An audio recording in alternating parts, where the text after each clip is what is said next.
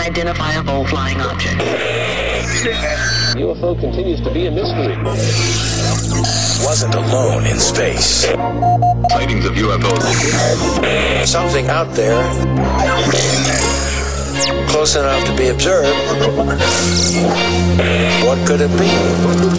It could only be one thing a UFO.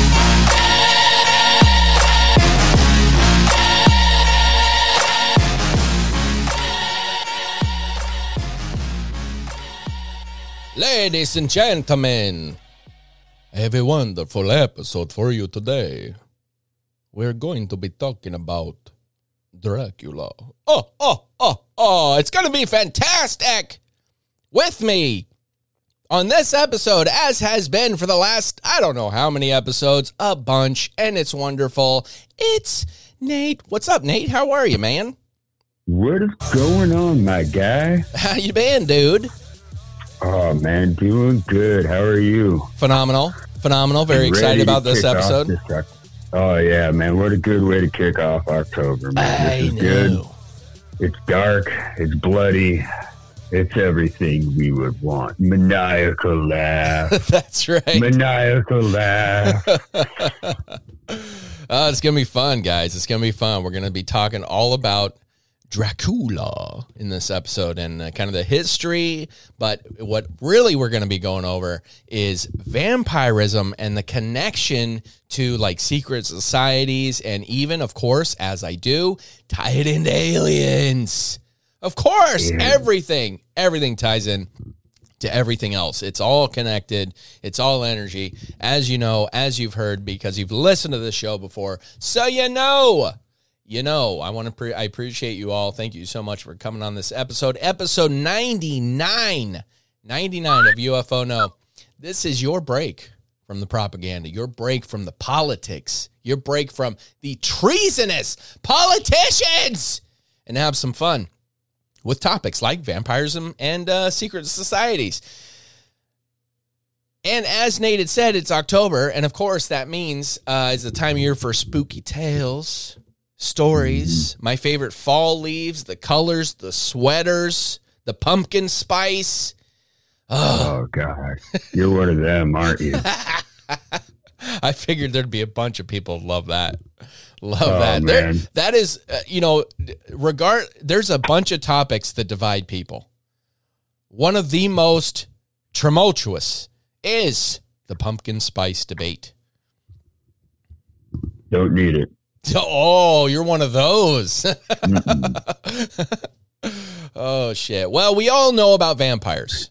I would hope so. I mean, if you don't, I don't know what's wrong with you. But most of us know about vampires. Some of us are big fans. I know myself, I'm a big fan of vampire movies, vampires uh, as a kid.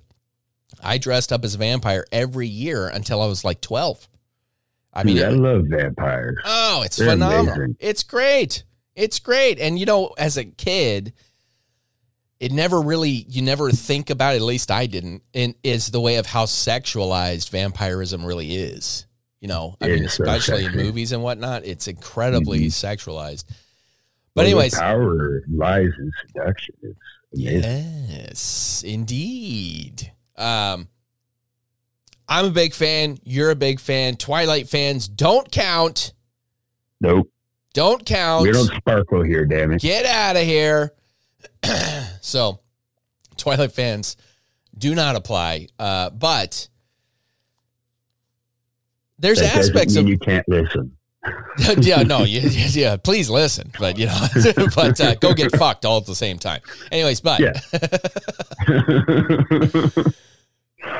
there's a bunch of appeal to vampirism. I mean, think about this: eating at night, wanting to live forever. These are things I identify with very much so.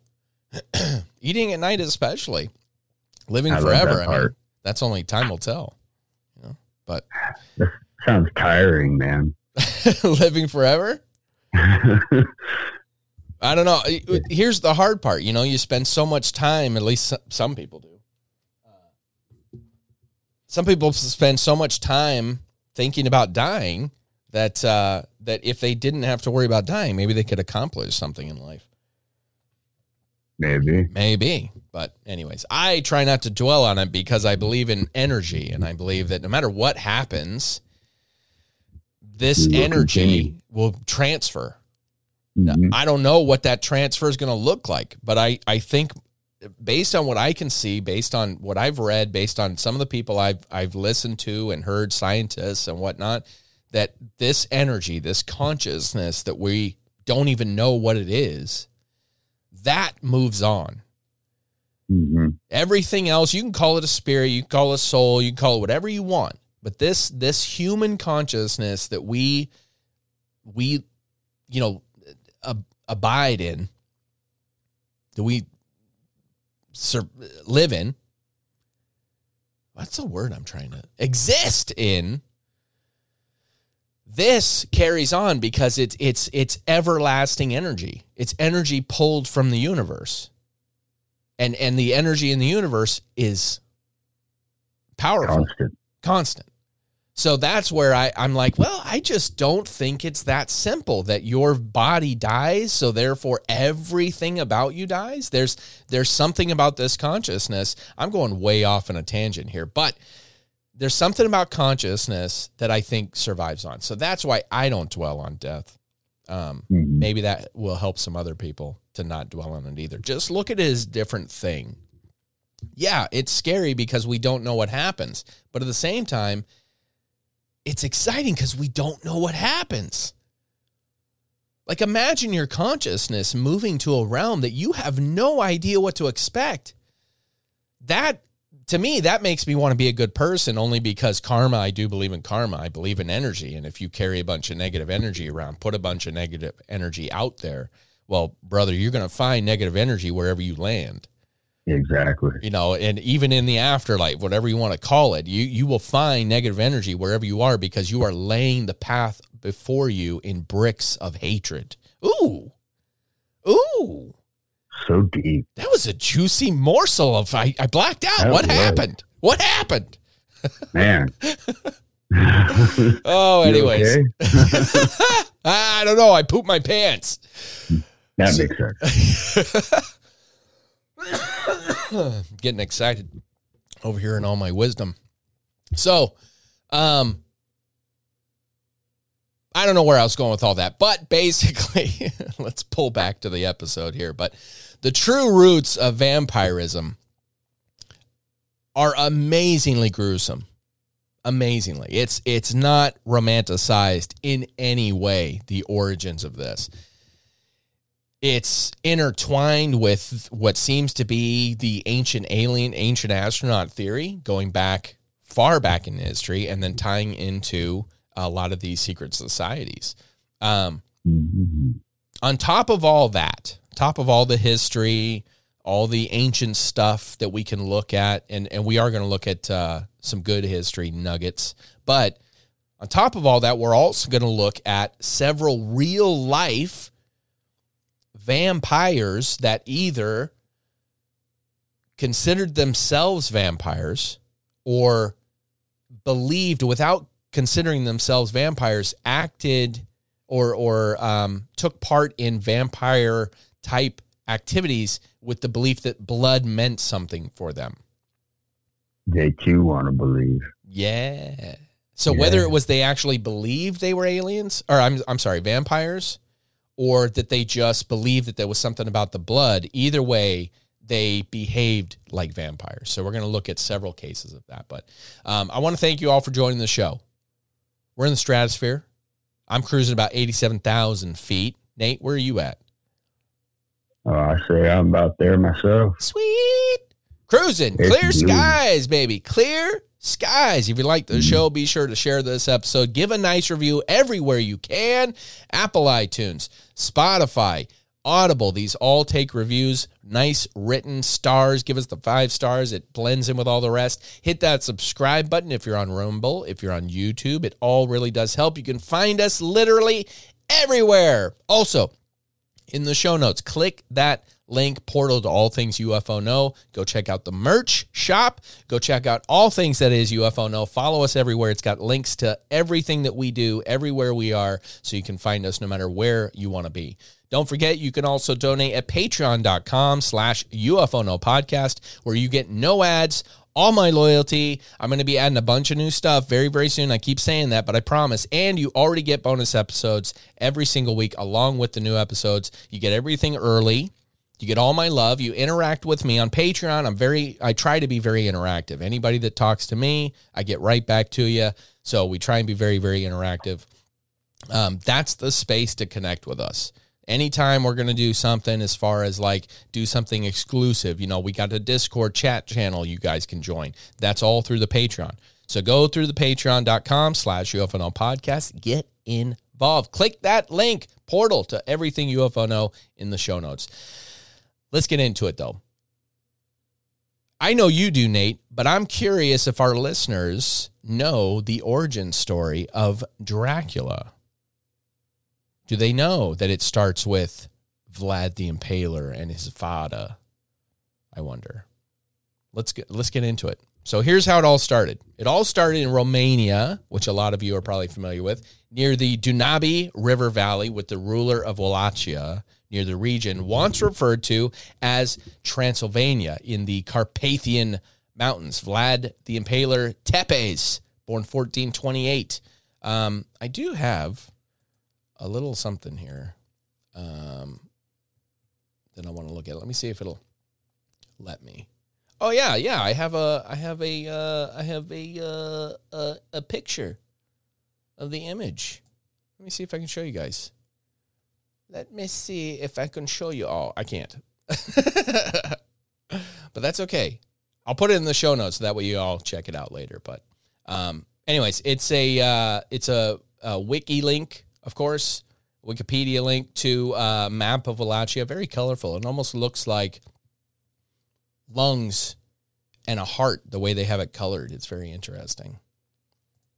Uh, but Vlad the Impaler, I have a little write up on him as well. Let's uh, let me see here. Oh no, it's the image I forgot. Oh man, he's such a creepy looking guy. I wish my thing was working right now. I'd be able to show He you. He was beaten with the ugly stick, that's for damn sure. Yeah, that is for damn sure. He was not a good looking man and very, Mhm. very evil. Maybe that was part of it. Maybe his looks, maybe his looks led to him being uh, more brutal. Nobody wanted to touch his peepee, so he got Oh, mean. Poor guy. Poor guy. Yeah. No pee touches. Oh, His father was Prince of Wallachia and a member of the Order of the Dragon, which had led, uh, which had a lot of influence at the time. And from Wikipedia says the Order of the Dragon was a monarcha, monarchical, chivalric, wait, chivalric order only for selected higher aristocracy and monarchs, as in the elite. See, so it ties back to elite secret societies. So we're already going there. Founded in 1408 by Sigismund of Luxembourg, who was then king of Hungary and Croatia and later became Holy Roman Emperor. It was it's amazing how they call them holy. you know, back then, you know, they Yeah. called a lot of bad people holy. Well, the, the Crusades, man, the Crusades were horrible. Mhm. I mean, it was horrific. It was basically a war on non-Christianity. Mhm. and and it was uh, incredibly brutal, incredibly brutal, and and so many people using Christianity and religion as an excuse to murder and brutalize people. It was Mhm. it was crazy, man, crazy. It's a very bloody religion. It's history, man. Yeah, history. Yep, yep, incredible. Um, so, uh, it was fashioned after the military orders of the Crusades, requiring its initiates to defend the cross and fight the enemies of Christianity, particularly the Ottoman Empire. And what's funny is they say enemies of Christianity, but really it was just people who didn't practice the religion. I mean, for the most part, it wasn't enemies of Christianity. It was people that didn't believe or practice Christianity. It wasn't like they were Acknowledge, yeah. enemies of it. They just didn't do didn't do it. They believed in other gods. They believed in other other scriptures. And uh, man, it's just it's just crazy. And then you look how widespread Christianity now it is across the globe, and it makes a lot of sense. Oh, certainly. I mean, it's uh you can you can uh you can compare that to the Roman Empire. I mean, the Roman Mhm. Empire, you know, they didn't care who you worshipped as long as you w- were praying for the the uh the emperor. But Mhm. yeah, I mean, the Roman Empire spread throughout the world, just b- saying we're, we're the betterment of the world. We're for the betterment of the world. If you stand in our way, you're standing in the way of progress. And its that's legacy left a form of government, whereas Christianity's legacy is left a form of religion yeah, globally. exactly. Yep. So, uh, from this association with this secret society, he became known as Vlad Dracul or Vlad the Dragon. Now, I believe, Nate, did you not say that that was his father, not Vlad the Impaler, Yeah. but that was his father? Yeah, uh, Vlad Dracul was actually Dracula's father. Vlad Dracul uh, translates to uh, the dragon, Okay. and our man, our vampire Tepes, Vlad the Impaler, uh, was named Vlad Drac- Dracula, which translates to son of the dragon. That's right. That's right. Yes. Okay. So in 1456, after his father was assassinated, he became well known, Vlad did, became very well known for his use of torture. What's interesting is he might have developed this passion from his enemies, his two of his own worst enemies, named John Hunyadi, who was heavily involved in the assassination plot of his father, and the Sultan of Turkey, Murad II, who took Vlad and his brother in per his father's orders before the assassination during the political turmoil. hmm And I would imagine that that just he was probably pretty pretty mean to these kids. I would imagine, but and that's so abusive, and that's where he got the uh, the well, the from. interesting thing was is that uh, the uh, uh, what happened was is what they were sent to like is basically what we would consider a prison, but this was more of like a Oh. military boarding school. Oh, And- really? Yes, Wow. and so his two sons, Dracula and his brother Radu, uh, they were in this school, basically a school, and training with the Turks for their military and whatnot like that. And uh, Tepes, Dracula, uh, actually became favored of the emperor, and he would uh, have Dracula bear witness to all the different forms of torture that the emperor would set upon his enemies, all the executions. So, growing up, Dracula witnessed all these forms of death and torture. So, by the time our man hits power, he's like, I'm kind of fucked up. Here we go. Damn, no shit. Yeah. Wow, wow. I had no idea. So so the boarding school was more like a prison or like a training for torturers. hmm Damn, like a trade school for hatred. His his father willingly gave them up for power over his realm. Basically, it was either he could be, uh, what was it, either imprisoned or executed by the Turks, or he can surrender his sons and given his power. And he was and- assassinated anyways. He was assassinated anyways because, well, back then it was all about power play. Wow. So yeah, so man, here he's got this paranoia of everyone around him. hmm you know, from from his father being assassinated by those and around him, and then he's got all the the witness to all the killing and the torture he could ever handle, which, like you said, just sets him up to be a ruthless ruler. And keeping in mind that when Dracula went to this boarding school, he was, I want to say, around the age of eight. Damn. Imagine if that. not younger. Yeah, growing up in that. Yeah. And that what's Mhm. amazing is that was a lot of the world back then. I mean, maybe not Okay. to the point of like training young kids to kill, but it was incredibly was. brutal. Yeah. I mean, it was incredibly brutal. I mean, dungeons very common. very common. Yeah. Yeah, interesting. What a fascinating, well, fascinating but but brutal world that was. You know, Yeah. so many people say, "Oh, I'd love to go back in time and see these." Eh, at least have an Mhm. escape plan because, uh, man, if you get caught, you are not going to be happy. Not Yeah. going to be happy. Your vacation Better is going to take a turn. Yeah, yeah, exactly. It's better than what they're going to do to you. Hell yeah. So, according to ancient records, in the first days of Vlad's rule, a strange comet appeared over the capital of Wallachia. So, whether this strange comet was a coincidence or an omen or maybe something even more alien, Either way, shortly after this, Vlad took firm control over the area.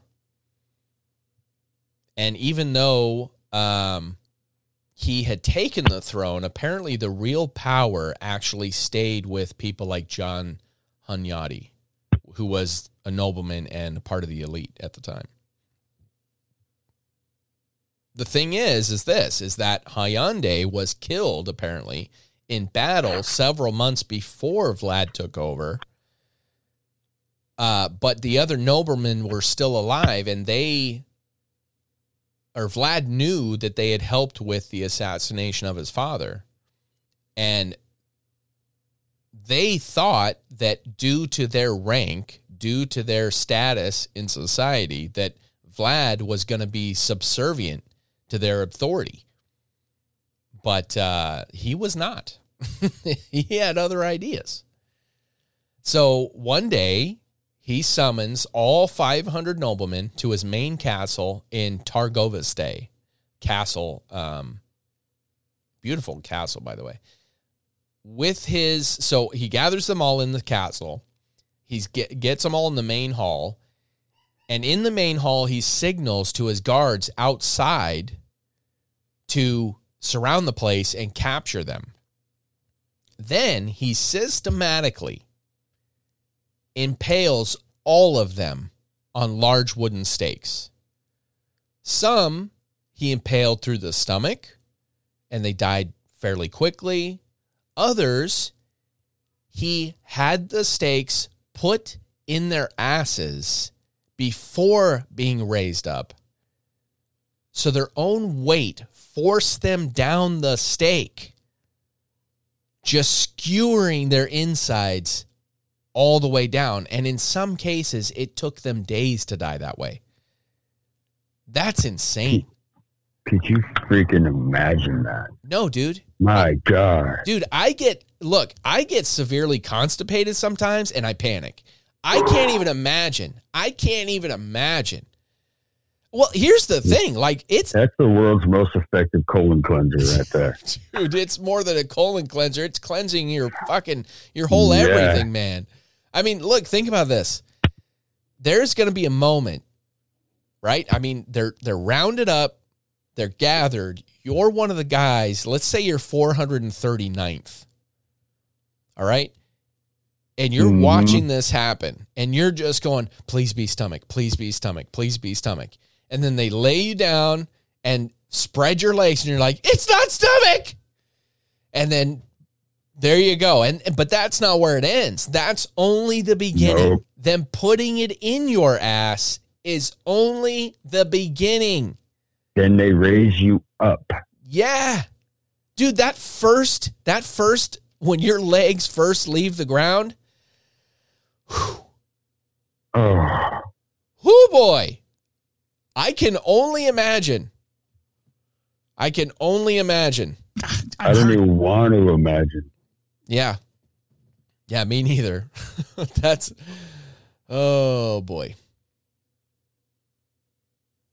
So all 500 people, all 500 stakes were then taken to the main courtyard and put on display to for anyone who wanted to challenge him or his enemies or anybody else. So this that is to stay off my property sign. I don't know what is. yeah, no shit.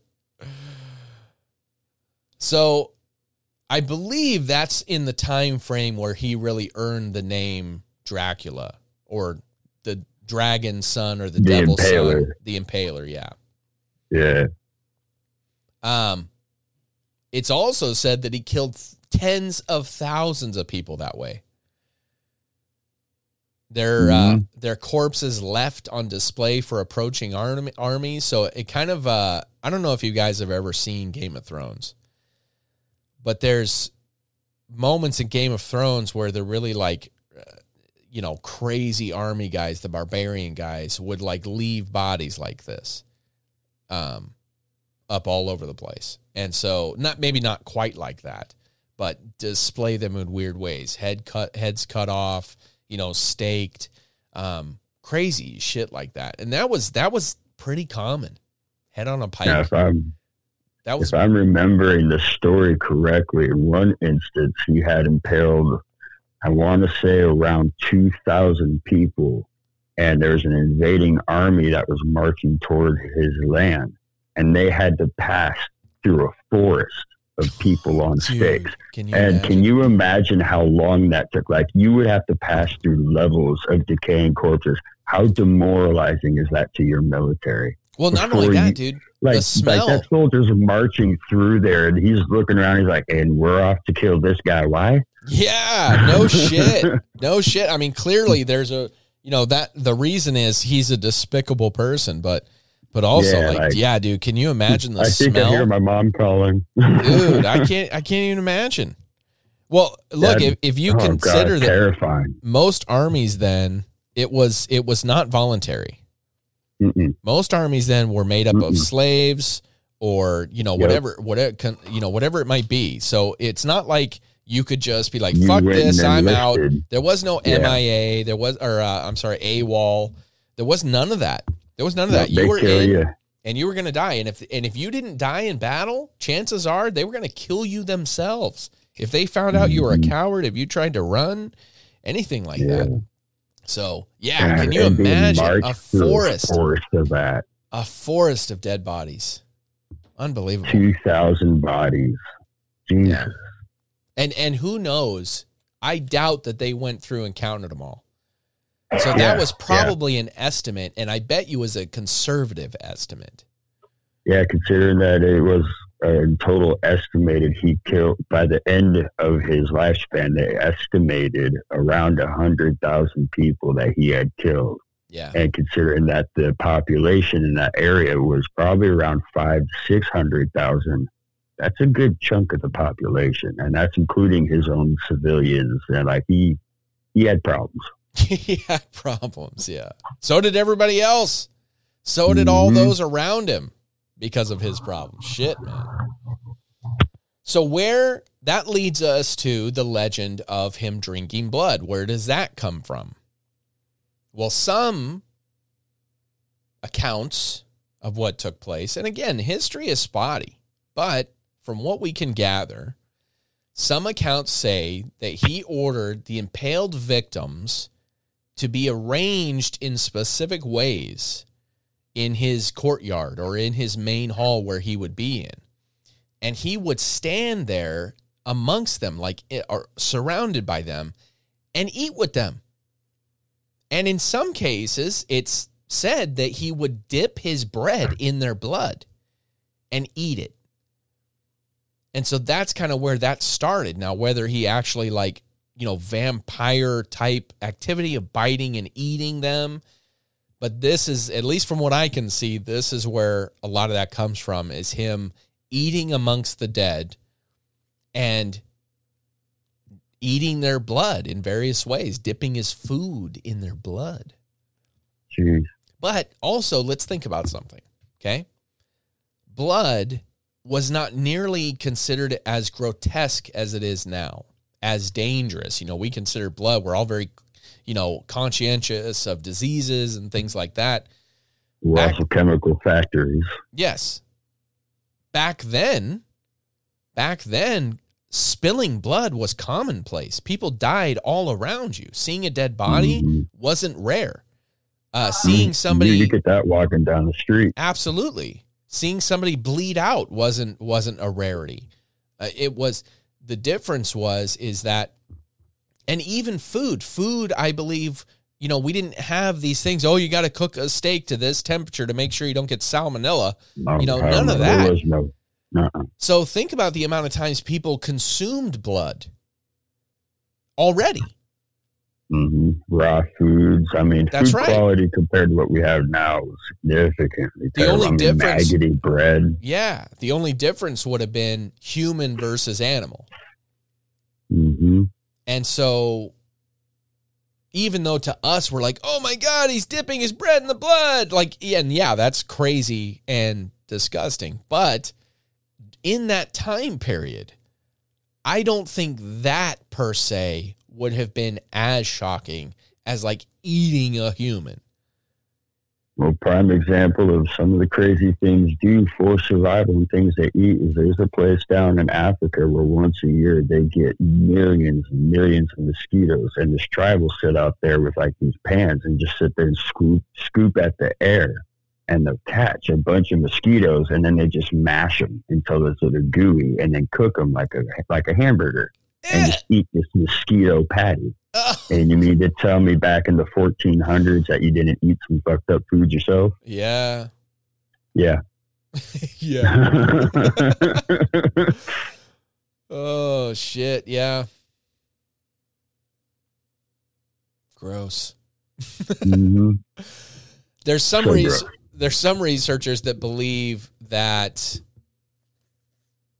he had an actual need for blood that it wasn't just about the brutality of maybe showcasing your brutality to your enemies and those around you. Because I could I could uh, imagine that look that's quite a reputation to uphold. So if you've got some squires around you and they're looking at you like you're, you know, you're already insane because you're surrounded by dead bodies and you're just eating, and then you go, oh yeah, watch this, and you dip a little bit of bread in your blood, or yeah, and uh, they're like, oh my god, you know, who knows? But uh, but anyways, it's Well, even in history, blood has always been tied to like a source of power. You know, like the blood of Christ. Uh, exactly. I mean, you look at our current pope, and he has a pendant he hangs around his neck of blood yeah, that nobody knows what's in it. They refuse to let it be tested or anything like that. Yeah. But he wears blood. Blood has been a, sa- a sacred thing throughout history. Yeah. Well, and you, you even think about, how, I mean, how precious blood was. I mean, look, we have blood banks now. Okay, we have people go donate blood now, like they It's literally give it away. force. But but Mhm. back then, back then, it, it was too easy to lose blood. Think about it. I mean, if you got injured, if you if you if you got punctured in some way, if that motherfucker didn't stop bleeding, it's not like you had a bunch of ways to stop the bleeding. You couldn't stop infection. You couldn't. I mean, well, yeah, cauterizing, Jesus. But that's why blood was considered and and is really. I mean, it's the it's life blood. It's your life. You lose your blood, you use you lose your life. So that's how they looked at it. I mean, on the battlefield, of course, you're going to have wounds where somebody gets an arm chopped off, and eventually they die from it. They bleed out. So, so I'm way. I'm sure I'm sure it was known that if you lose your enough of your blood, you will die. So that's why it was considered so precious. And yes, there were a lot of beliefs and superstitions that through blood you could maintain youth, you could live forever, you could gain power. All these things. There's a ton of ancient tribes. In fact, Native American tribes that believed it, that eating their enemies gave them the power of their enemies. so- Blackfoot Cherokee. Yeah, I mean that goes back. That's that's only goes back 300 years or so. Mhm. So now we're going back way back 14 1500s. So, this seems to be the basis for Dracula the story, the 19th century original book by Bram Stoker. Love that story. Great. But here's the question Was it fiction? Or Oh yeah. was it fact hidden in fiction? Was it a real thing that was going on at the time? Was there this real phenomenon going on at the time that he put I- to a tale? I think it, it it's a lot. It's as true to the story as Bohemian Rhapsody is as true to Freddie Mercury. Okay, wait, explain that. Okay, so you've seen the movie Bohemian Rhapsody, right? Oh, okay. You've okay. seen the movie. I was thinking right? the song. I'm like, what do you oh, mean? Oh, you're right. I should have elaborated a little bit better than you.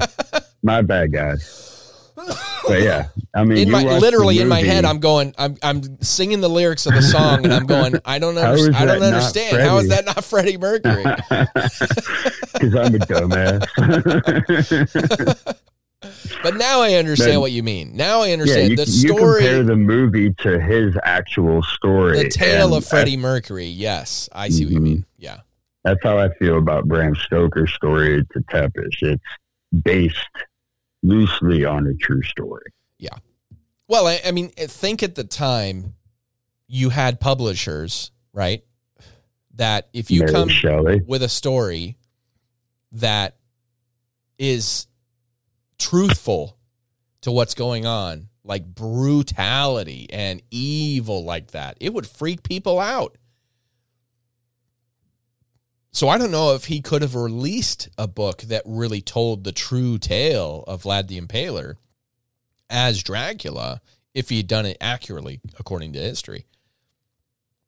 But many researchers believe that the symbolism and the knowledge, the esoteric knowledge claims found in the book, claimed as fiction, is actually disguised as secret knowledge of vampires or vampirism. That wouldn't surprise me either, to be honest with you.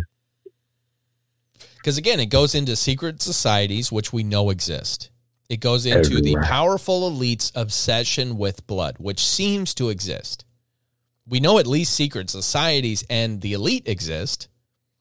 What we don't know is what their relationship to blood is and sacrifices and all this stuff that come from a very ancient world that in the elite, the ruling class, this was a known thing. They had rituals to stay young, stay powerful.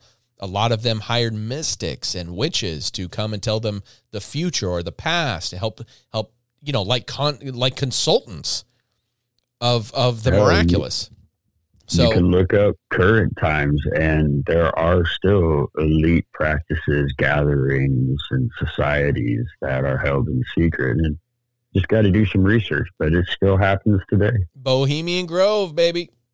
Mm-hmm. Bohemian Grove and the uh, what's what's the Davos group? I think there's something going on in there.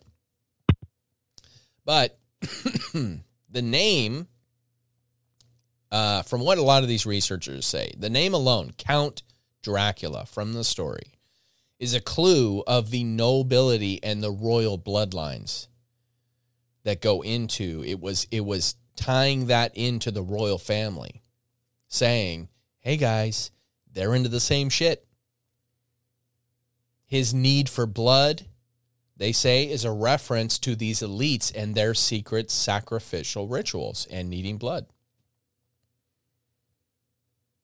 Another thing that they say that's a clue, a, a, a symbol of other things, is the aspect that Dracula comes in through a window.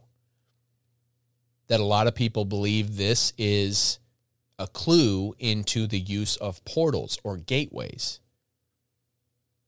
Now, that indicates that it's interdimensional or alien in some way, as opposed to an earthly evil dude.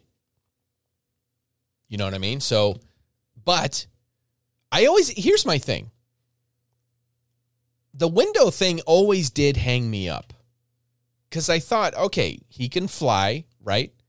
He can hypnotize people, right? He can drink blood, kill people. He could do all these things, but Change form. He can change form, but he can't just sneak into a room without going through the window. It has to be through the window. I mean, to me, it romanticizes it even more. It kind of ties it in with like a Rapunzel type thing.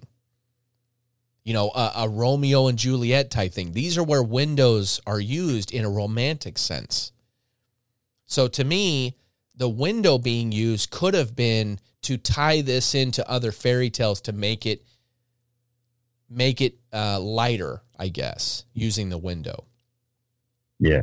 Because still, even if you say, I don't, I don't think it would have changed much. It uh, Dracula would have been just as mystical if you'd said he appeared through a portal in the bedroom, but they didn't. They said window. So I think that maybe I think they were trying to tie it in with popular fairy tales at the time, like Rapunzel, like uh, Romeo and Juliet, all these types of things um, where windows All vampire movies you see are all have they all have an element of romance to it. Like it's all tied in. Like you said, it's very romanticized through the window, uh, relations, Yep. all that good stuff. But when you look at what the actual vampirism is, it is feeding. It is it is food. It is sustenance. It is I need power. I need life. So I'm going to drink this blood through seduction. through seduction. Yes, in a lot of cases. hmm I mean, look, I you know, I think that seduction thing again was used to tie in some kind of love story that didn't need to be there, you know, but who knows? Um but there's a lot of people that believe that these roots of Dracula, these these origins of vampirism go back a lot further than the 15th century. That some of these legends go back to the dawn of time. David Icke, for instance, we've talked about him numerous times on the show. Um, quote unquote conspiracy theorist, but dude, he's onto some shit, man. Weird hands, though. He's got weird, crooked hand. I, I'm not sure what the deal is. I think it's, it seems to me like he's a writer. I've seen a couple of people like this where they're, anyways. I don't. I don't mean to pick on the guy. I just mean he's got like fingers that when you hold your hand like this, they point down. You know what I mean? Have you ever seen that? You know what I'm talking about? Yeah, Patrick Stewart has the same thing. Like I love that Patrick guy. Stewart look does? At his, dude, look at his hands. I Those are know some, that. some scary looking hands. I didn't know that. Oh yeah. Oh wow. Like I love Patrick Stewart. He's amazing in everything. Yeah. But his hands creep me out. but don't let him touch you. Nope. Well, David Icke compares the legends of Dracula and vampires to the reptilian aliens that require blood. Of course, the obvious comparison is reptiles eat their prey alive, so do Mhm. vampires, warm blood, you know, that whole thing. But he takes it even further. He ties them in, he ties all this into the Anunnaki, going all the way back to the ancient astronaut theory that these people have ruled over humanity for hundreds of thousands of years, back to the ancient Egypt pharaohs, all that, that it ties into the elite going back that far. He believes, and and you can see, you know, hit this if you look him up online. He says this very openly. He believes that the members of the royal families of Europe and the world are assuming human form, essentially shapeshifting, and they're or or are possessing humans from another dimension. I, for one, I hate politicians. I hate them. I mean, they're they're they're terrible, horrible people.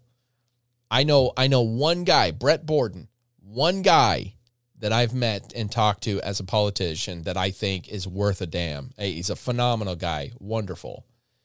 Out of Moscow, Idaho, I think Pullman, maybe Pullman. Anyways, great guy, phenomenal guy. Really believes in what he says. But any of these higher ups, governors, senators, congressmen, They're all fucked. They're all fucked. I it wouldn't it wouldn't it would uh, it would shock me, but I would not I would be like, I knew it if they were all aliens or reptilians. Cuz there's no way they're human. There's no way they're uh, if they are, they're the most despicable humans ever. And you know what? We talked about this on another episode where, you know, Last episode. yeah, attributing attributing evil, Evil to just behavior to other things because it could they couldn't possibly be human, but they can. Humans are, are more than capable of this. They don't have to be alien, they don't have to be reptilian. It just helps us to not feel so so associated with that type of behavior as being another human. It's like, well, if they're a reptile, it has nothing to do with me. But At this point, I'm convinced if the politicians aren't alien, if the government ain't alien, then they're definitely not human just because of how they are. Like that's, I mean, Epstein Island. I don't care if you're alien or not. The fact that that even exists, yeah, where's your humanity in that? yeah, If you don't have humanity, then you ain't human. yeah. You're No, just fucked right. evil piece of shit walking this earth that needs to be taken out. I agree.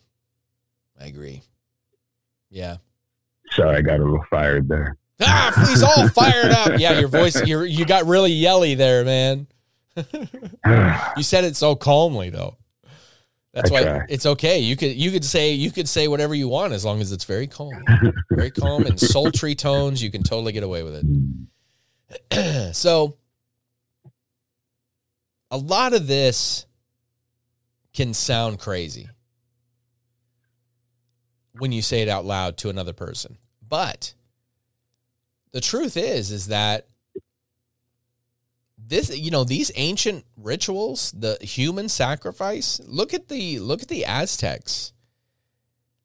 I believe it was them that said that they killed they they killed thousands of people a day that there were lines of of of human sacrifices waiting that on these altars they would just one by one just kill thousands of people during certain times of the year and so human sacrifice is not by any means um, a, a foreign concept to humanity. in fact, in ancient times, it was a common practice. A common practice to sacrifice a virgin, sacrifice human sacrifice, hundred percent. Now it was almost always attributed to dark powers, some kind of dark power, but nevertheless, it was used. Um, and there is a definite connection between ancient rulers and the people who have control of us in modern times with Mhm. bloodlines and power and the right to rule, this whole type of thing. Like we're smarter, so we should be able to rule over, or we we know how the world really works. Well, cue us in then, you piece of shit. Cue us in. If we we live in this world, if we don't know how this world works, we should know. How are we supposed to hit that pivoting turning point in humanity? Do things right for a change if That's we're right. kept in the dark. That's right. Because with knowledge comes power. Mm-hmm. And like anything, you control a food supply, you control travel, you control information, you control any of that. You control a population. Any of that sound familiar? What? I blacked out. What happened?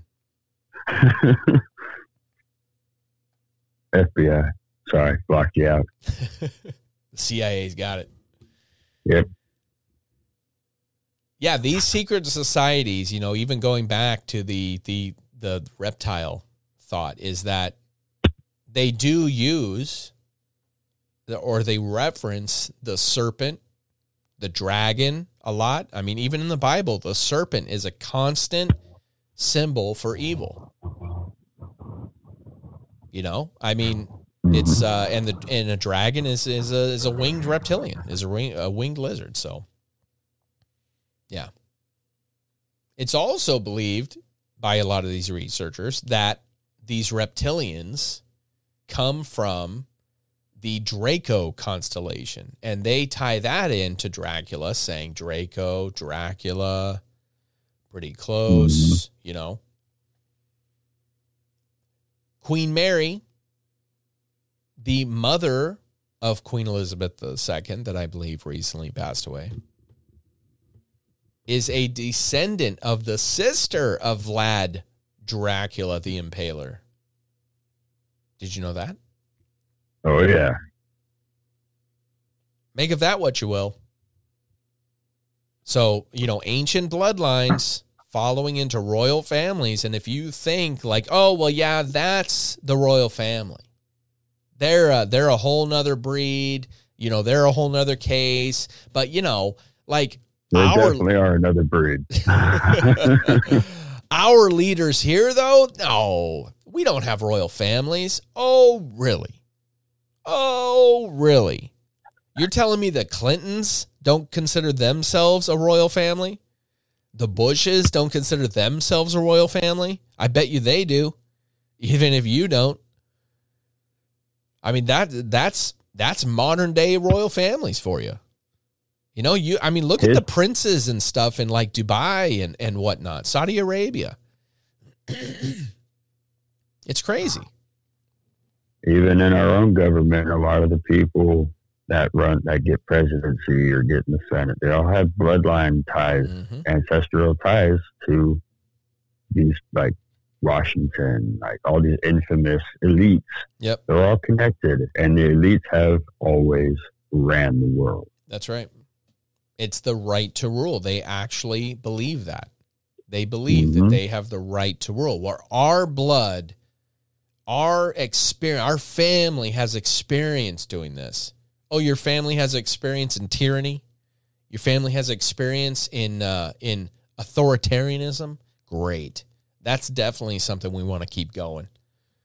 Yeah. Glad we settled for that. Yeah. But let's let's go. So now we're we've gone over some of the history. Let's let's look at some cases of quote unquote real vampires. Okay? Possibly one of the earliest in recorded history is the vampire of Anantis Castle. Some people call it Alnwick Castle. In the 12th century, historian William of Newburgh was adamant that there was a vampire in the castle sucking the blood of anyone who came across it. So local residents dug up the body, apparently, of the guy who was known to be the vampire, who was a, a former guy from Yorkshire, apparently.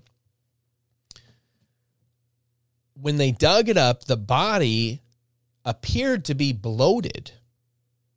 And they said it was from all the blood it had drank. So they chopped the body up with their shovels, sending blood everywhere, and then they cut out its heart. Just to be safe. So that's one. That's early one. I mean, you know, That's one way to do it. that's one way to do it. I mean, I, I that really works, but imagine doing that. Imagine the smell while you're Now, there's some practices that if they believed you were a vampire when they buried you, there would be this uh, uh, contraption that sits inside the coffin. It basically it's a blade over the person's neck. So if they rise from their coffin, they're going to sever their head.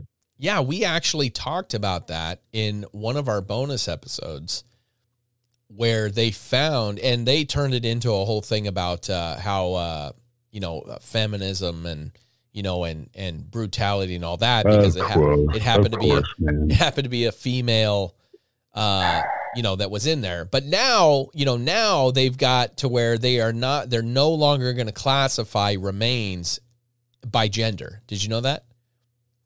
Oh my god, They're I no- hate society. they're no longer they they they're at least they're pushing for this. I don't know it if they officially did as a as a corpse. it dude i mean for real it's like what Anyways, but that's what's funny about that is how are they going to You can claim? look at a human skeleton. The skeletal structure itself will tell you the gender. Yeah, well, that story alone, that story alone, that that you know, feminism was running rampant in this time when they were putting people to death of fear and the the paranoia of vampirism and things like that. You couldn't write that now. I mean, this was like this was like two months ago. You couldn't even write that now if that's the case, because they wouldn't even identify it as female. So you couldn't say does that work? dude it doesn't matter it's not even worth getting into Eh, i just i just thought it was hilarious to mention that, that That that's is funny as yeah. hell, but it's just Jesus. but anyways but you're right about the blade thing that they would put over it and so that Mhm. way if the person came to life that yeah like you said they would chop the head off crazy. Crazy to think those things really existed that that was. Think about living in a time where that was a real Mhm. fear. Like we don't have that. We don't not in no look we legitimately gather around a gravesite vulnerable mourning and and visit it often never once ever thinking that your loved one or anyone could ever pop up out of there and and actually attack you or kill you. So enough to put a blade over the neck just in case. Dude that's ins- imagine that world. Imagine that society the amount of paranoia and superstition running around. If if they're literally burying people with a blade over their neck that's fucking insanity. Insanity. I can't even imagine dude. I can't even imagine. We should do that with politicians. Oh, dude, we should literally put explosive. No, no, no. We need to put explosive collars on their necks now while they're alive and give all of us a remote, every single one of us. And then that way, if they do anything untoward, then we could just flip that fucking switch and it and all the time they've got that looming over them like I better please them. Well, but at the same time we don't want them pleasing the masses. That's where we got into this predicament. Damn it, how are we going to do this? Well, we just need to get rid of them all. That's all. We just need to get rid of them all. There's no point to keep them. No point in Let's keeping make them. it a new rule. In order for you to run the country, you had to have at least spent 20 years working in the in the average Joe blue collar life. Yeah, dude. Yeah, the- you're already 70 years old when you're running for office. You've had plenty of life experience to go do something that should give you some character. I 100% agree with that. You you ca- should not be able to run for office if you have not worked for minimum wage. hmm If you have never worked a minimum wage job for at least three years, some real soul debilitating shit, if you have not done that, like go work at Arby's for three And then go pay, and then make and then make that how you pay your rent and all your bills. Oh, yeah. Oh, yeah. else. Oh, yeah. Some real life experience, you douche. Mhm. Oh, man. Don't, do don't get me started. Yeah. Okay. Don't Back to vampires. Don't get me started. I'm, I can feel it rising inside me. Ah! Dude, I get I get furious when I think about politicians. Fucking furious. Let's move. Let's move before it's too late. I gotta calm myself. Sorry, down. guys. Sorry, guys. It's touchy. We start talking about secret societies and elites, and it oh, starts tickling that. We're riding know. that edge, man. We are riding that Ooh. edge.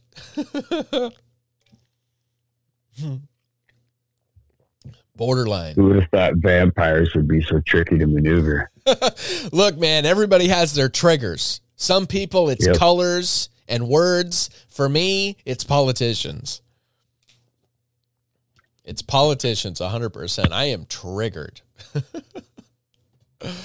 oh, shit. So, two year, two century, two years, two centuries later, in the 1500s, the village of Blow in Bohemia. I'm going to pronounce it Blow.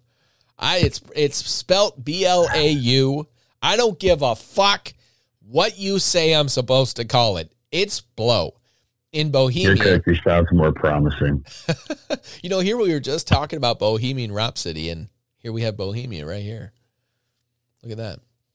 Uh, Blow in Bohemia, Freddie Mercury would have loved that place. According to legends, was tormented by a shepherd vampire named Myslata.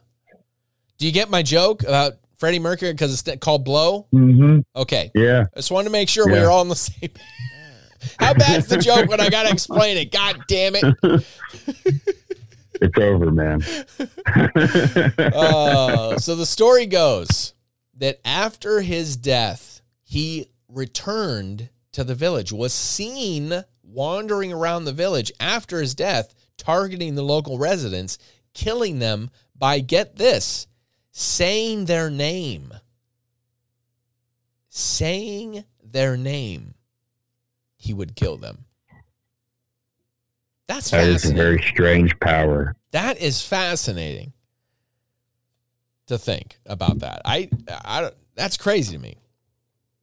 So, anyways, so residents again, same as the last time, dug up his body, except this time they took it out of the village instead of chopping it up. They took it out of the village, then staked it numerous through various parts of the body, and then lit it on fire. They were not taking chances. Excuse me. Pardon me. That was so rude. Um i mean that's what i would do. Man if i saw some zombie running around you know Yeah. let's say little paul is running around the town dead tormenting residents by saying their name bethany ah!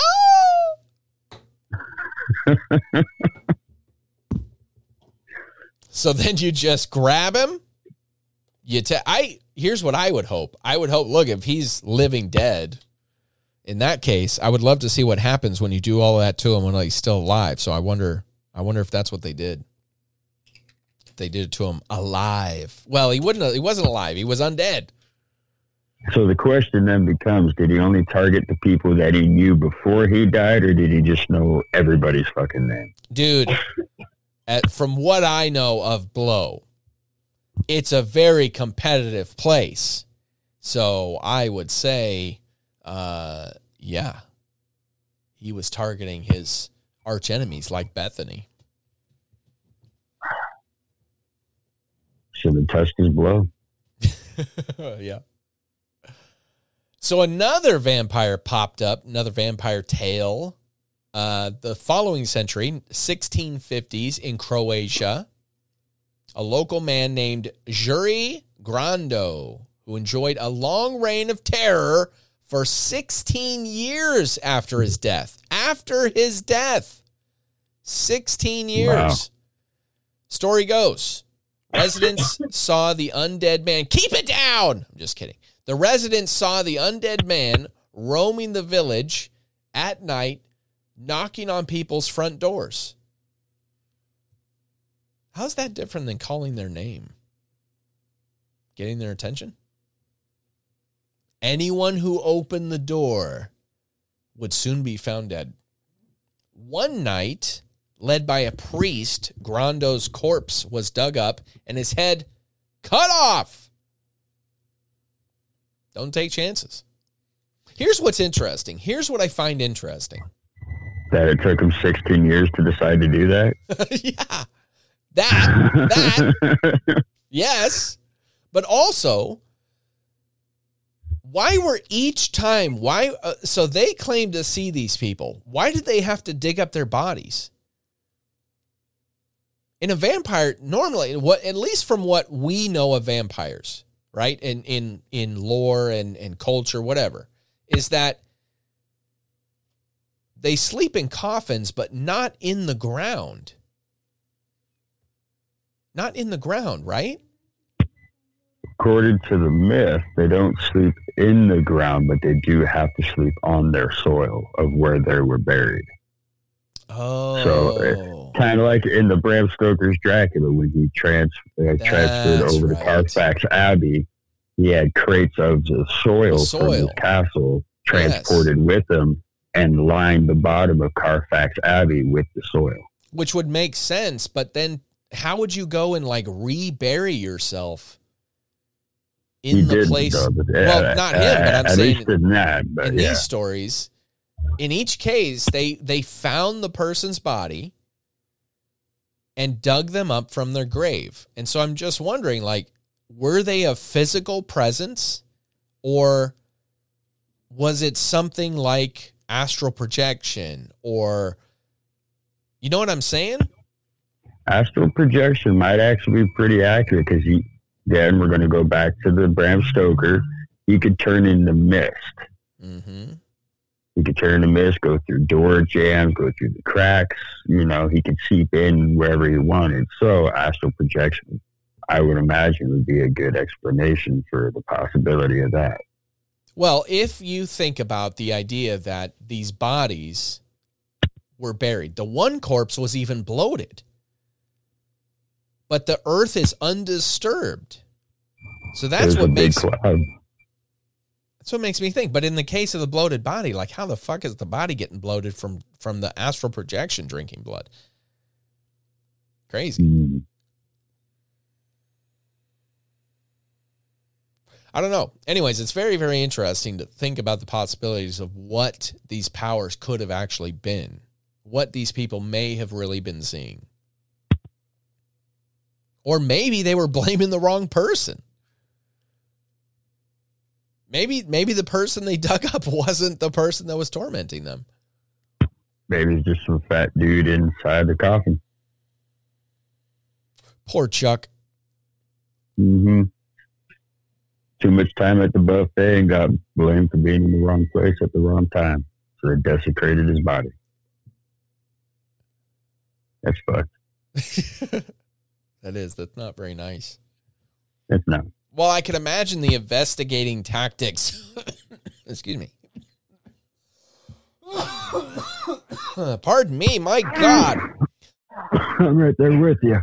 Jesus. We're both dying.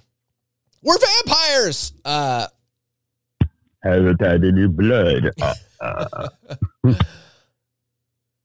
that um the investigative tactics could not have been very good. Uh, again, there's a lot of superstition, a lot of jumping to conclusion. How much you want to bet? How much do you want to bet? They just dug up some corpses and mutilated them, and and they and it had nothing to do with the vampire that's tormenting them. very, very possible. I mean, dude, think about that. I mean, you've got a mob of people that decide it's this guy. Eyewitness accounts are are iffy at best. Oh, and keeping in mind, medical science back then was very, yeah. There was none. Like, hey, let's just use a crow to pick, you know, like the million ways to die in the West, you know, use a crow to pick the blood out. Yeah, exactly. well, they use leeches, you know, I mean, all kinds of crazy things. So, yeah. I don't know. It it makes me wonder like what exactly was going on because you look at the Salem witch trial, that was a huge case of my mistaken identity and superstition and paranoia and pointing fingers and backstabbing. I mean, just the worst possible storm. really is a sad story. Oh, it's horrible, man. And then to and then to add in there that there there actually was something rotting the rye that they were using and that is is known to cause hallucinations and paranoia amongst a community that is already superstitious and paranoid.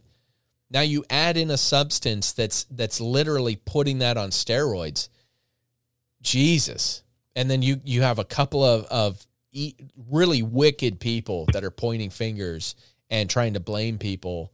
Um, it just is is the is such a crazy case of mob mentality. But uh, yeah. Now, let's look at some of the rituals involved in vampire killings. Some that tie theories of the elite doing rituals and drinking blood. And again, some that didn't even claim to be vampires, but they consumed their kill in some kind of brutal way, whatever it may have been drinking the blood, eating them, whatever it was. But first one we're going to look at is Peter Kürten, known as the Vampire of Dusseldorf. when you say it like that, when you say Peter Kürten, the vampire of Dusseldorf, doesn't really strike fear through you. You know what I mean? I would have recommended Peter had gotten uh, a publicist or a PR person of some kind and come up with a better name and uh, say you're from a different town. Dusseldorf just isn't doing it. That's not a very powerful name. It's not. Beware! Oh, hell, Lord Dusseldorf. Beware, Peter, the vampire of Dusseldorf. Nope. Nope. Be like, yep, next. swipe left, swipe right, whatever the one that says no is. Uh, he claimed to be aroused by drinking blood from people and swans. I don't know why that's so. flow. I don't know why that's so funny to me. I just, I mean, these poor swans. But like, just thinking about him going in and trying to wrangle a swan out of a pond, it, it's just, it's just with the name Peter from Dusseldorf. Like, dude, nobody's taking you seriously. Peter Dusseldorf Who strangles swans? swans. yes. Drinks their blood to get in an erection. yeah. Like Jesus. That's the most hardcore vampire I've ever heard of. Why doesn't he have a movie? The the erection of Dusseldorf. Dude, for real. For real, man. Oh, Jesus. He's a real boner. Oh, shit, man. I can see the poster. I thought to suck your blood. Oh, fuck, man. He's got an OnlyFans. Oh, An only shit. Dan. An only vamps. Only vamps. Yeah. Oh, yeah. That's perfect. Oh, dude, we got to start a marketing firm. There we go. Copyright. Oh shit. What's interesting is he never claimed to be a vampire. He never claimed to be a vampire. He simply acknowledged his arousal by drinking blood from people and swans and and was just like, "No, that's just me. I'm not a vampire. That's just me." Okay, that just makes it worse though. Right? Dude. God damn. Get help, man. Yeah, he was put to death for 9 murders in 1931. Wow. Yeah. Joshua Rudiger, on the other hand, believed he was a 2,000 year old vampire who required blood for vitality. The media called him the vampire slasher during his killing spree in 1998. During his trial, Rudiger said, Praise, pray. Dude, that's kind of cool. Uh, yeah, yeah, like that is kind of a badass thing to say. I Well, guess. coming from Yeah. Peter from Dusseldorf, dude. This guy's like a fucking Mick Jagger of vampires. Praise, pray, my love. He was sentenced to 20 years behind bars. Uh, Sean Sellers, teenage vampire, claimed to be possessed by a demon named Ezurate. Cut his wrists and others' wrists, drinking the blood from them. After sh- uh, shooting and killing a store clerk in 1986, he murdered his parents. He was executed in 1999. Richard Chase murdered six people in one month in 1977, same year Star Wars came out. Reports state, I wonder if that had anything to do with it. I hate C3PO so much, I'm going to kill some people. I don't know. That's a very far left field tie-in, but good job. Uh, so he apparently reports, according to reports, he ate parts of his victims and drank blood, drank their blood during, before, during, and after doing all this, he would have sex with them. Or I guess not before killing them. but he would eat them while dur- while he was eating them and drinking their blood. He would also intermittently have sex with them. Crazy, crazy. Who has sex with their food? You know what I mean? Stuffing the turkey, Oh, Jesus. getting them giblets, Oh, good lord, man. some Dahmer shit. God damn, you're gonna ruin me on turkey. I'm sorry. I take it back. I take it you can't. You can't. It's rattling around It's in there, there now. now. It's rattling around. Just some guy fucking a turkey for the giblets. Chase's obsession with drinking blood started by the age of 10 when he would regularly kill animals and drink their blood, progressing to, get this, injecting animal blood directly into him. Jesus. It's believed the reason he did this was to cure the paranoid thoughts that plagued him. Man, how did he come to that conclusion? I would imagine he's got a few screws loose by, you know, 10 years old pulling that crap. Did his parents not even notice anything? Like, Jesus. I believe this boy's cheese is done slid off its cracker. At some point, he got blood poisoning after injecting himself with rabbit blood and got locked up in a mental institution where the staff nicknamed him Dracula. Oh, I'm sure that helped.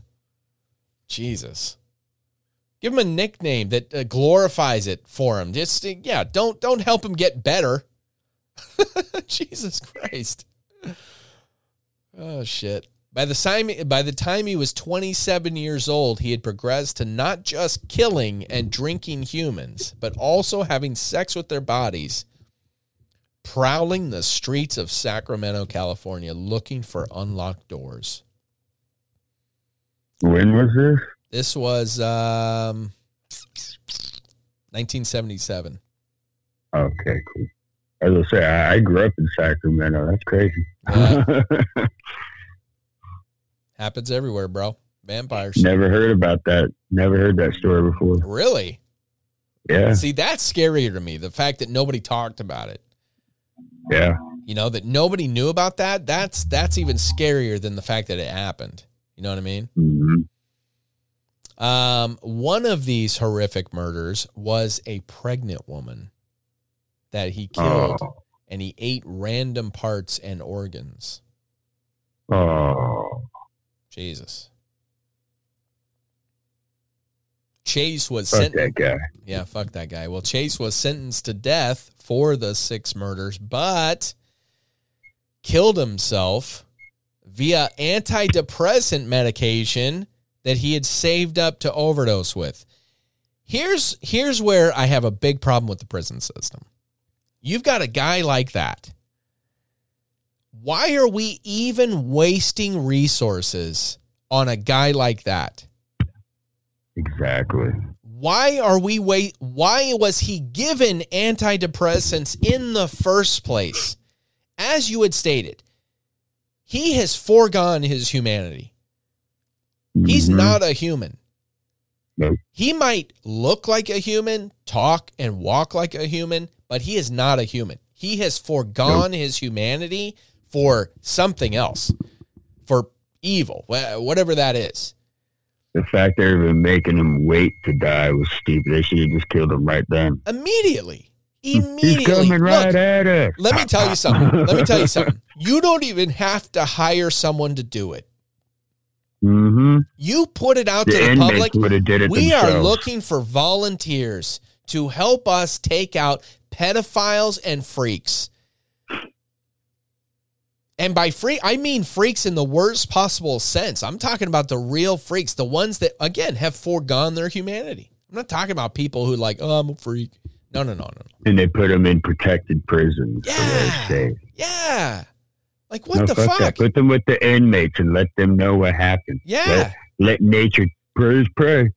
It's proven. It's proven he did what he did. There's no There's no doubt he did what he did. There's no mistaking this guy for an innocent man. Mm-mm. You know, that's the They would have killed him in a heartbeat. the fear is is that if you know oh well if you if you start putting people to death like that then eventually you're you're going to get innocent people in there well now hold on this we can prove without a shadow of a doubt this guy is a is a is is no longer human he is as you said a walking piece of shit and, Yep. and deserves to die in the worst possible way in fact we're giving we're doing him a favor by killing him on the spot we're doing, Doing him a favor. a favor. Yes. So, anyways, it's like that's what I don't understand about that is how does a guy like that even have a chance to overdose in prison? Mm-mm. Like what the Mm-mm. fuck, man? Let us let the family stomp him to death. Like what whatever. Like whatever. I you know, just eh, like what the fuck, man? That's why that's why in some of these countries where stoning was allowed, I'm like, yeah, if they're a pedophile, stone them to death. Hey, we could bring back gladiator stuff and start balancing out the economy again. Dude, I have a whole like mini story I'm working on on that. the whole thing, dude. I'm excited to hear that. Yeah. Anyways, uh in 1996, Roderick Ferrell murdered his girlfriend's father by bashing him repeatedly over the head with a crowbar in Murray, Kentucky. When he was arrested, he claimed to be a 500 year old vampire named Vasago. Pick a better name, bro. The story goes Ferrell met his victim's daughter, Heather Wendorf, after she ran away from home and joined the vampire clan. So it's her fault. The clan had several members, and Ferrell was the leader, meeting in an abandoned building with the words The Vampire Hotel crudely painted on it during strange rituals, including drinking Ferrell's blood, which all members had to do to join. Gross. During Thanksgiving week 1996, Ferrell, along with an accomplice, Scott, entered the home of Richard Wendorf and his wife, Naomi. Richard was asleep on the sofa when Ferrell crushed his skull with a crowbar. Naomi heard the commotion, entered the room shortly after, and Ferrell did the same to her. He was arrested four days later and sentenced to death, being the youngest person in the U.S. on death row at the time. However, his sentence was reduced to life without parole. Again, why waste the resources? They're feeding him, they're housing him, they're guarding And him. coming out of our taxes. Why waste the resources? He took two lives brutally. In no fashion, no shape or form was it even considered uh, self-defense. So so there there's no innocence there to protect. There are no rights there to protect. There is no humanity there to protect. To to to save or whatever. I don't understand it. I don't understand it. And please, anybody out there who has a counter argument to to this, I would love to hear it. I would love to honestly, like legitimately, I would love to hear the reason why this is a good idea to to waste resources in my opinion on these people. I'd love to hear it. I'd love to hear it. So please let me know. Now here's what they say about kind of what may have caused all this. So when Ferrell was young, his mother was arrested for sending inappropriate and sexually charged letters to a 14 year old boy. Lucky dude. Uh, 34 at the time. With references to vampires and eternal brides. So, big time clue, man. Big time clue. There's always something. You know, there's always something in the history of someone. It's not like people, you know, people want to argue that some folks are born evil. I don't believe that. I don't believe that.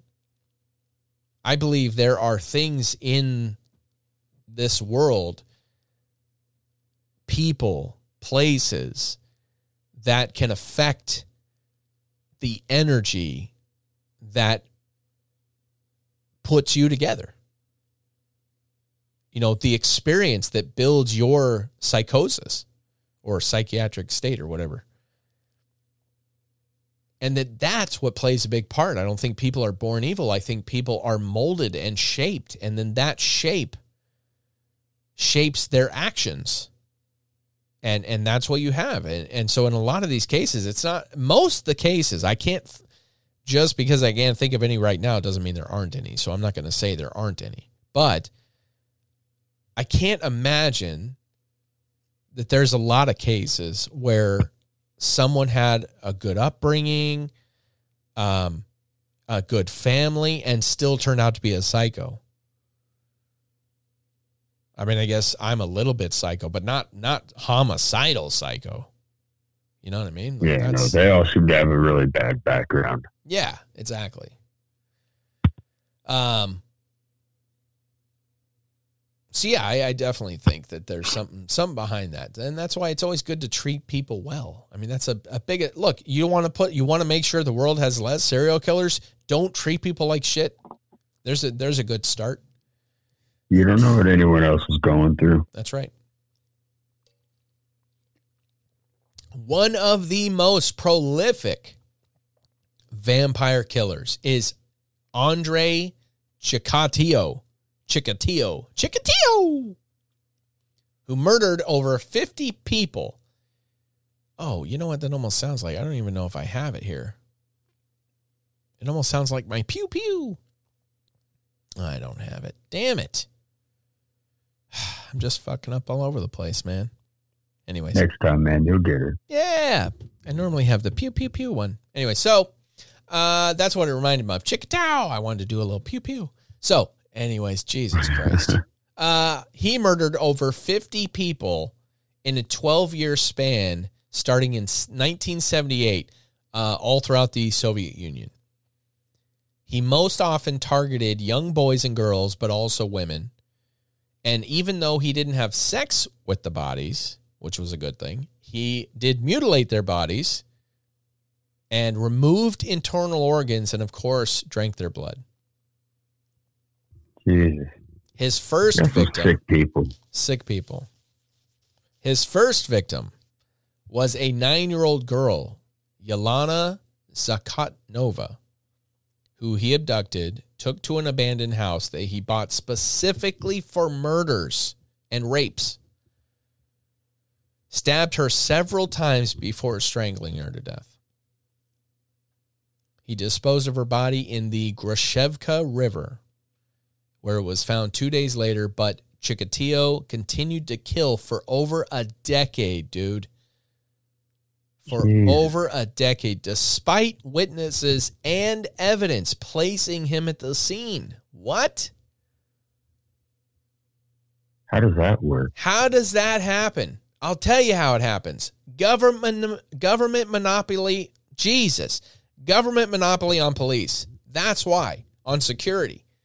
If you had if you had that person some somebody had private security and somebody gets murdered under their charge, they're going to find the killer. They're going to find the killer, guaranteed, cuz that's their job. That's their job. But it, it's not the unfortunately now it's not the police's job to serve or protect. It was uh that was uh, ruled on in Supreme Court. And some argue, you know, did they ever? I don't know. But yeah, very sad. Very sad. How does that happen? Terrible. He was eventually captured and brought to trial, kept inside a cage in the courtroom, and was found guilty and executed in 1994. So think about that, man. Think how long ago that was. 1978 to 1994 is how long he went. Man. Crazy. With evidence and witnesses. Insane. There's no there's no Should have excuse for just that. off them. There's not. No. In the late 1980s in Japan, Sutoma Miyazaki, Miyazaki.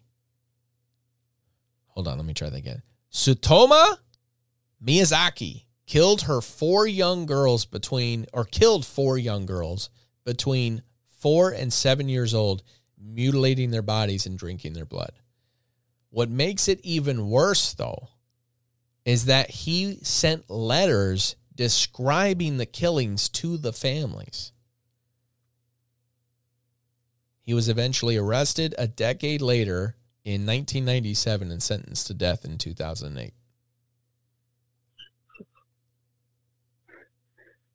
In the early 1990s, in the slums of Rio de Janeiro, Marcelo de Andrade went on a killing spree, leaving 14 young boys dead. Not only did he rape them, but he also drank their blood to take their beauty. Of course, he himself was the victim of sexual and physical abuse as a child. According to him, though, he's a devout Christian, an avid churchgoer. Here's what's crazy, dude. He is Hmm. currently incarcerated in a medical facility. He didn't die, he didn't get put to death for raping and drinking the blood of 14 boys. 14 boys. See, this is what I'm talking about, man. This is a not only does he need to be taken off the planet to better the planet itself, to be rid of them. but why the hell are we paying for this crap? Well, luckily he's in another country, but why is humanity having to pay for it all? Why is any human having to pay for it all?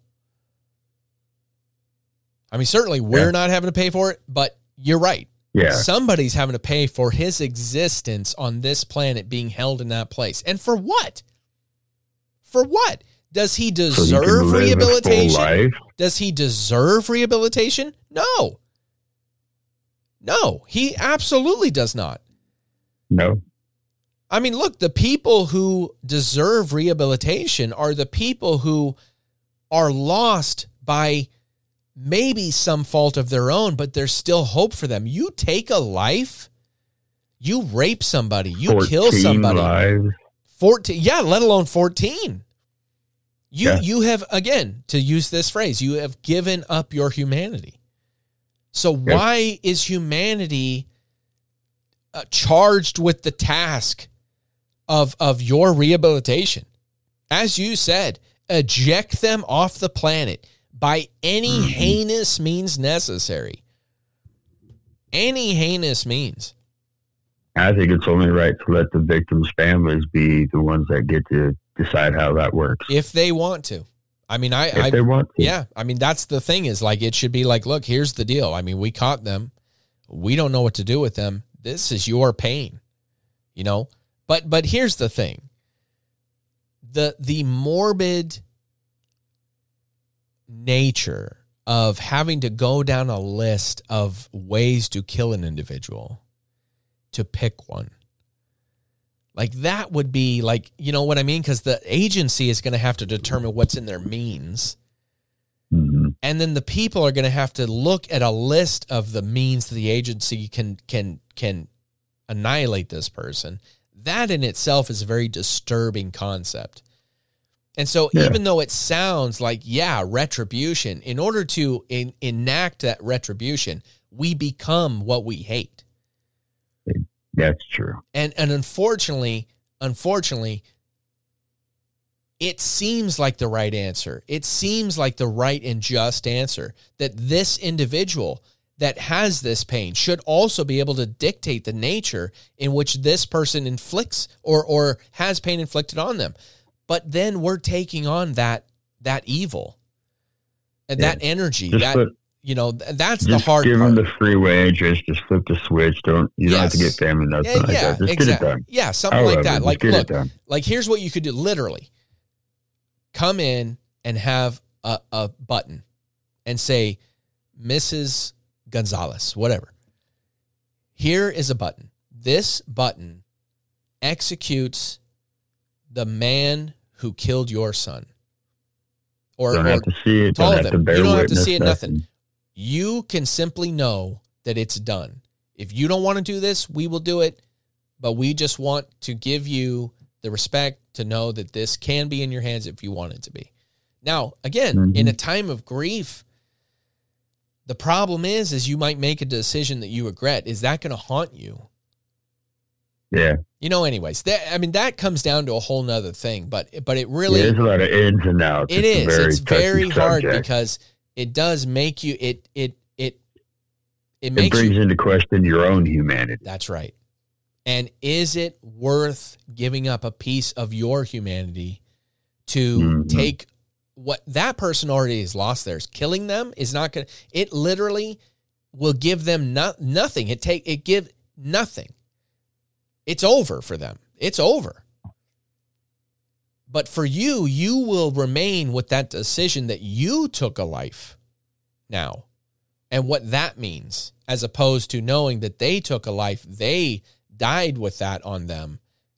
You know what I mean? So, but to each their own. I'm not judging one way or the other. I can't imagine what I what decision I would make given that choice. I have no idea. I can't possibly say. I think it would be depending on the matter of what happened. Yeah. So basically, this was a dark one. This was a dark one. It, vampires, you know, like the the lure of it. Yeah. You take out the Hollywood aspect, and you get down to the nitty gritty of where the lore came from, the history, the true history of how vampires became the myth that they are. There's nothing good about it. There's Yeah. nothing nice. There's nothing beautiful. It is dark. It's cryptic, and it is covered in blood. Yep. It absolutely And is. And a lot of these people, uh, like we just went through this list, a lot of these people consider aspects of vampirism for their actions. Yep. Well, the last one, this is the last one that I wanted to, and it's short, but hmm the Countess Elizabeth Bathory of Hungary. You familiar with her? No. Her cruelty towards women in her service is is legendary. She is said to have murdered over 650 women, bathing in hmm. their blood to keep young. She was charged with 80 of those murders, but died before answering for her crimes. There's a historian, Raymond T. McNally, who wrote a book about her called Dracula Was a Woman.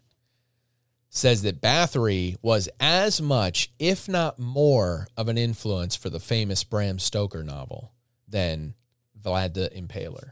I say both. I mean, You know, combine the uh, two. this is going to be great. There's a book out there. I don't know if you've read it. It's called Dracula Undead.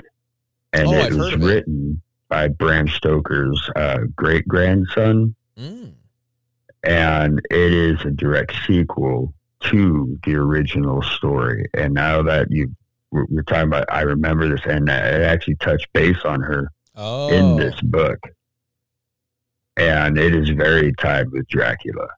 If you haven't read this book, I mean, like the original Bram Stoker, if you if you guys have never read it, it is a great read, but it reads like letters to each other back and forth. very true. Yes. It's not it's not your typical read Yeah. but this sequel that his great grandson is a typical read, and it is a very dark story, worth reading. I'm gonna have to check that out. I've heard of it, but Mhm. I've never uh I've never read it. And I got it on my Audible. Nice. nice. Well, and I do have the Scribd alternative in the show link, so you guys can check that out if you would like. But um, yeah, man, I mean, there's again, this all this ties back to with her specifically, the Countess ties back into the elite aspect and Mhm.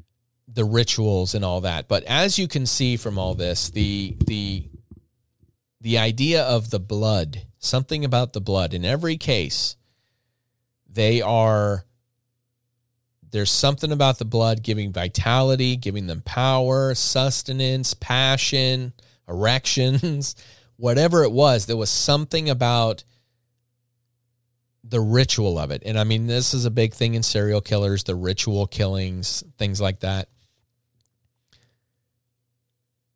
It all ties back into lore. Yeah. It all ties back into lore, and it really can. I mean, look, if you look at the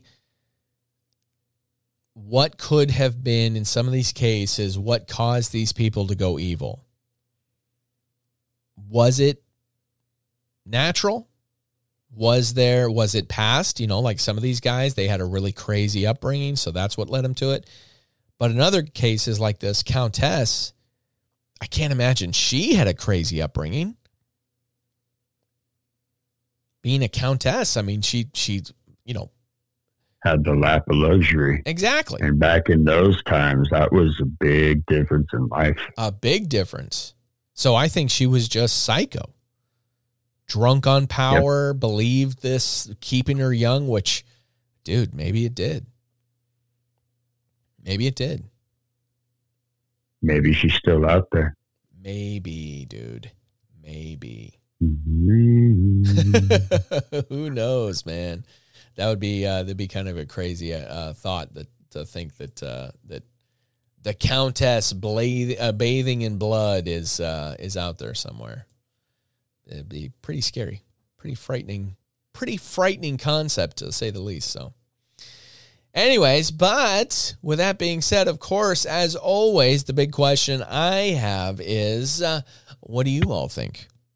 What kind of stories do you have? What do you think about vampires? What do you believe about this? Uh, what what stories of vampires in ancient times or or people claiming to be, be vampires that we didn't mention that maybe should be cool? I'd love to hear about it all.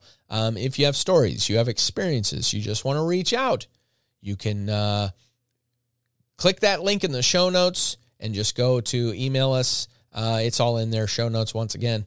Um, click that link, portal to all things UFO know. That's where you can access everything. You can go check out the merch. You can go check out where to email us. You can follow us on YouTube and the Rumble, and everything is in that portal to all things UFO know. But for now, to my people, hold on, let me get it going. Hold on, hold on, let me get it going. To my people, the tinfoil militia.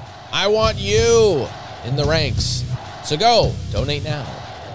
I got to give some shout outs to my peeps, the tinfoilists Casey Armadillo, Michael Ralston, Brianna Little, the OG supporter, tinfoil hat wearing Aaron Rice, Jesse, Jet League Teague, Michael Benavides, Carlton Turner, Matthew Morfitt. I love you all. Thank you so much for your support.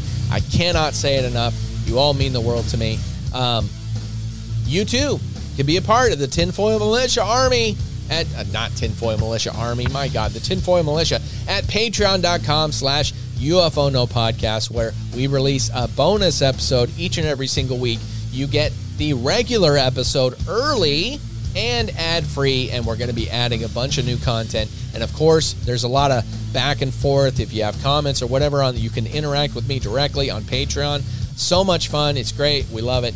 Um, and now, of course, I want to give my general shout outs to my people. The Black Coast Killer Band out of the UK. The Wet Wired is their merch brand. Go check them out. Thanks for all the shout outs, guys. My friend Casey Leesky, Matthew Morfitt again. I uh, want to give you another shout out for giving us ideas. And look, you got another one, and I don't want to give it away because it's a good one, but there's a couple in the works that we haven't done with uh, uh, based on your um, recommendations that I want to do. So we are going, we are working on that. I want to let you know.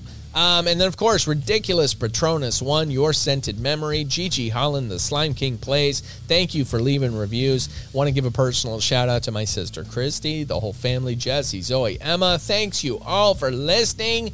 Josh from Camp Verde, thanks for the stories, dude. And uh, of course, as always, go get that merch. Go get that merch and tag us, UFO No Podcast, uh, on Instagram, and I'll showcase you on the page. Um, it'll be really fun. And uh, again, join us uh, on. Um, uh, you can join us on Discord when you get involved in the Patreon, all that stuff. So, super fun times to be had, folks. Super fun times to be had. Nate, where can the people follow you, brother? Hey guys, thanks for listening. Hope you're having fun. I am. Uh, you can find me on uh, Boldly Gone. Slowly climbing up there, getting some new followers. Yeah, yeah, So I just want to say thank you guys for tuning in and bearing with me as we take this journey. Yeah, the thought exercise that is UFO No. So much fun. Uh, episode 100 coming up. I got some things planned. Hopefully, it'll come out good, uh, come out with the way I want. But either way, we'll have another episode coming for you. And next week, don't miss it. Remember to check it out. And as I always say, oh, wait. before I end, before I end, I meant to bring this up in the beginning of the episode. Damn it. But before we end, I want to say this. I'm going to put a link in the show notes to Blind Mike's stuff okay? His social media stuff. I want you all to bombard because I know the aliens are in touch with him and they have his social media. Mark Zuckerberg absolutely is one of these leaders in this. So, if you bombard his Facebook page with requests to come back on the show, I think, I think the Zuckerberg and the aliens that have him might let him go long enough to be on the show. So, that's the goal, guys. And if we do, if we do get him back on the show, I'm confident that we can keep him. So that's the idea. Bombard him. I'll put the link in the show notes. Go check it out. Follow Nate, Boldly Gone. Follow me. I got a new Twitch channel. I'll put the link in the show notes. You guys want to hang out. Uh, if you like it a weed and you want to smoke it a weed with me on Twitch, let's go do it. I'm on there every night uh, 10 p.m. to midnight, and I'll put the link in the show notes. Anyways, with that being said, stay elevated, everybody, and uh, keep your eyes to the skies. Watch out for the government. They're shoisty bastards.